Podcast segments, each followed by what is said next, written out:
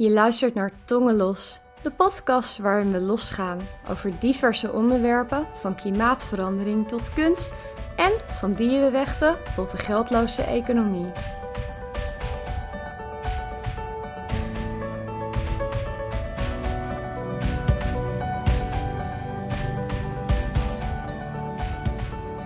Dit is alweer de vierde aflevering waarin ik spreek met Arnold Bomans. Uh, Arnold, jij speelt in een band. Wat voor muziek maak jij? Nou, we maken met ons uh, alle muziek, uh, zelfgeschreven nummers. ontstaan vanuit de jazz, maar het is inmiddels alle kanten opgewaaid.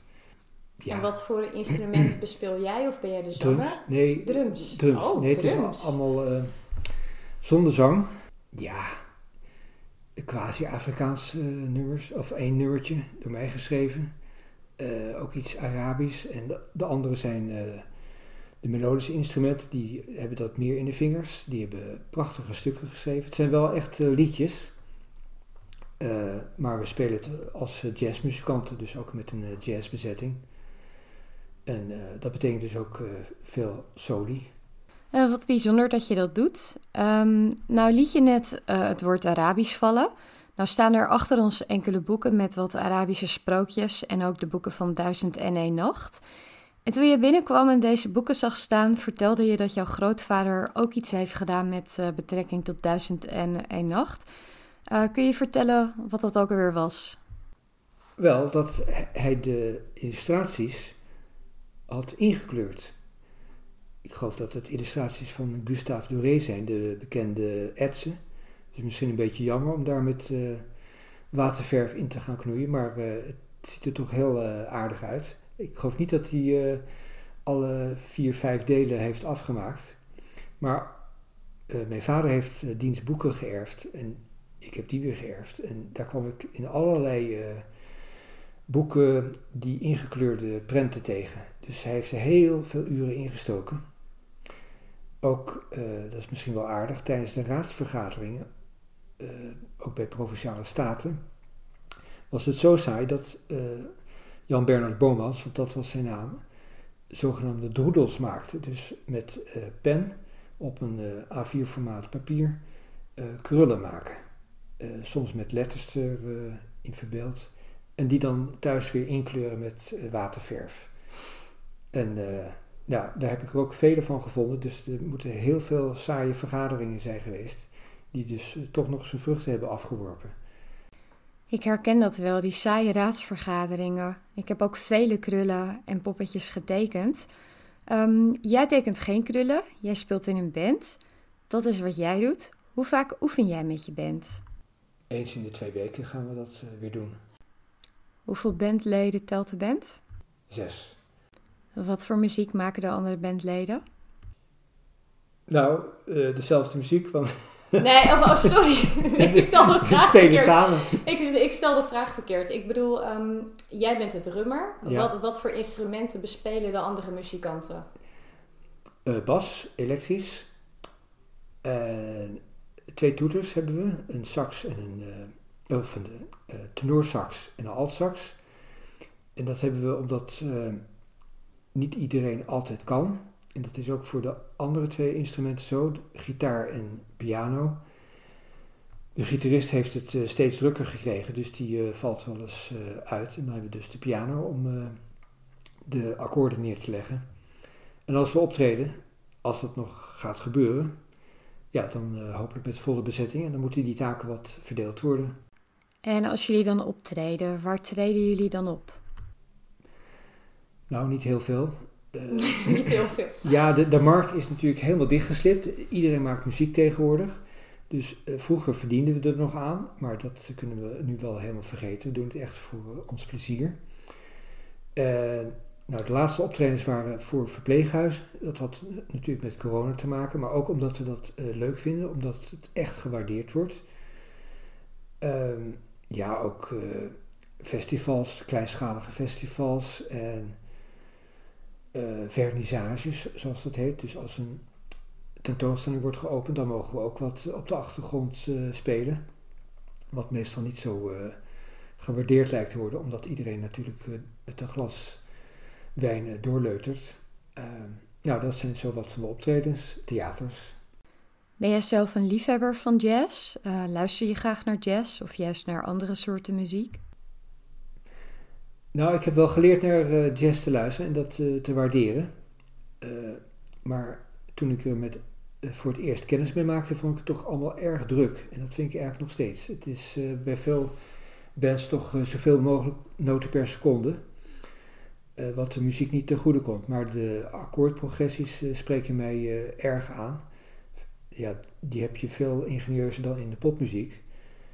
En verder, als ik muziek luister, is dat via de laptop. En dan log ik in op, uh, je zult het niet raden, uh, Imaraat FM. Dat is uit de Verenigde Emiraten. En dat is geweldige muziek. De Arabische muziek en de Turkse muziek zijn natuurlijk al geweldig met hun orkesten, uh, en dergelijke. Maar de. Daar dans ik op. Oh. Ja, ik doe aan Oriëntaalse dans, aan buikdansen. Dus daar dans ik op. Aha. Dat soort muziek. Nou, luister dan naar uh, Imaraat FM. De tekst versta ik niet, maar de muziek uh, spreekt me des te meer aan. Dat is natuurlijk met uh, Arabische toonladders, zal ik het zo maar noemen. Ja. Daar heb je er al heel veel verschillende van. Ja, er is zo'n rijkdom alleen al aan tonen. veel meer dan op ons... Klopt. hoe heet het? Evenredig gestemde... Of, gelijkzwevende klavier zitten. En dan heb je ook nog de ritmes. Uh, die zijn heel bijzonder, omdat ze net niet uh, ja, in de pas lopen. Je zou ze kunnen invoeren in je computer, maar dan verliest het alle kraak en smaak. Ja. Het is uh, net zoals bij de samba, een, met een soort samba-swing. Alleen natuurlijk een heel ander soort muziek. En ja, ik zou zeggen, ga er ook eens naar luisteren. Ga ik zeker doen. Onthoud, lieve mensen, Imaraat FM. Ik heb zelf een tijdje geprobeerd om uh, darbuka te spelen en ook om de ritmes te leren kennen uit de Oriëntaalse dans. Uh, niet alleen vanwege de darbuka, maar ook omdat ik graag met ziels uh, wilde leren spelen. Ziels lijkt een beetje op, ja, heeft iets weg van castagnettes. Het, het zijn een soort kleine muziekinstrumenten die je als Oriëntaalse danseres ja, aan je handen, aan je vingers draagt. Je maakt er muziek mee terwijl je dans. Komt ook best wel een mooi geluid uit. En je speelt dan een bepaald ritme. bijvoorbeeld Maksoen, dat is afgeleid uit van, de, van de Egyptische melody. En op de, op de darbuka speel je het doem tek, tek, doem tek. Ik weet niet of je dat misschien, of je dat ritme misschien kent. Mm Mm zeg je, maar zeg, zeg je ik, ik, ik ken het niet, maar... Oh, je kent het niet. Nee, oké. Maar waar ik het over heb, nu dwalen we misschien wat te veel af, is uh, de swing. Mm uh, die daar, uh, althans bij de Emiraat, in zit. Want zoals jij het nu voordoet, kun je het in de computer zetten. Allemaal precies quantizen, zoals dat heet. Dus op de mhm. tel zetten. En dan klinkt het zo. Maar ik kan de ritmes van de Emiraten nog niet nadoen, maar bij de samba heb je hetzelfde. Als je dat als uh, westeling speelt, zou ik maar zeggen, of uh, in een bossa nova giet, dan is het gewoon zestiende. Zal ik het voordoen op tafel? Ja, ja, graag. Nou. maar als je dat met een bepaalde samba swing speelt, dan wordt het meer iets als dit.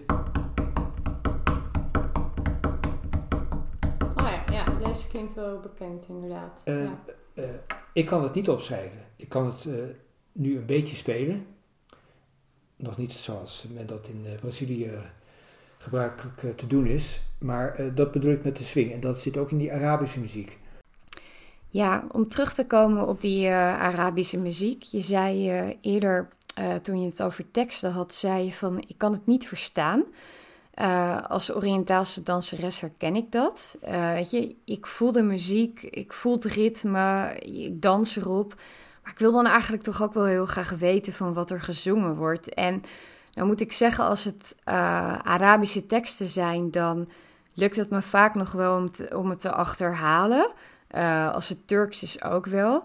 Maar Marokkaans bijvoorbeeld is veel moeilijker, omdat in Marokko hebben ze ja, ze stammen die uh, Temmazicht spreken. Uh, en dan, ik kom dan ook nummers tegen, weet je wel, via internet of zo, waarin ze Isran zingen. Of ik heb ook wel wat cd's. En, maar die, die, die, die versie, dat valt bijvoorbeeld niet te vertalen via Google Translate of zo. Volgens mij wordt de taal nu inmiddels ook zelf met uitsterven bedreigd.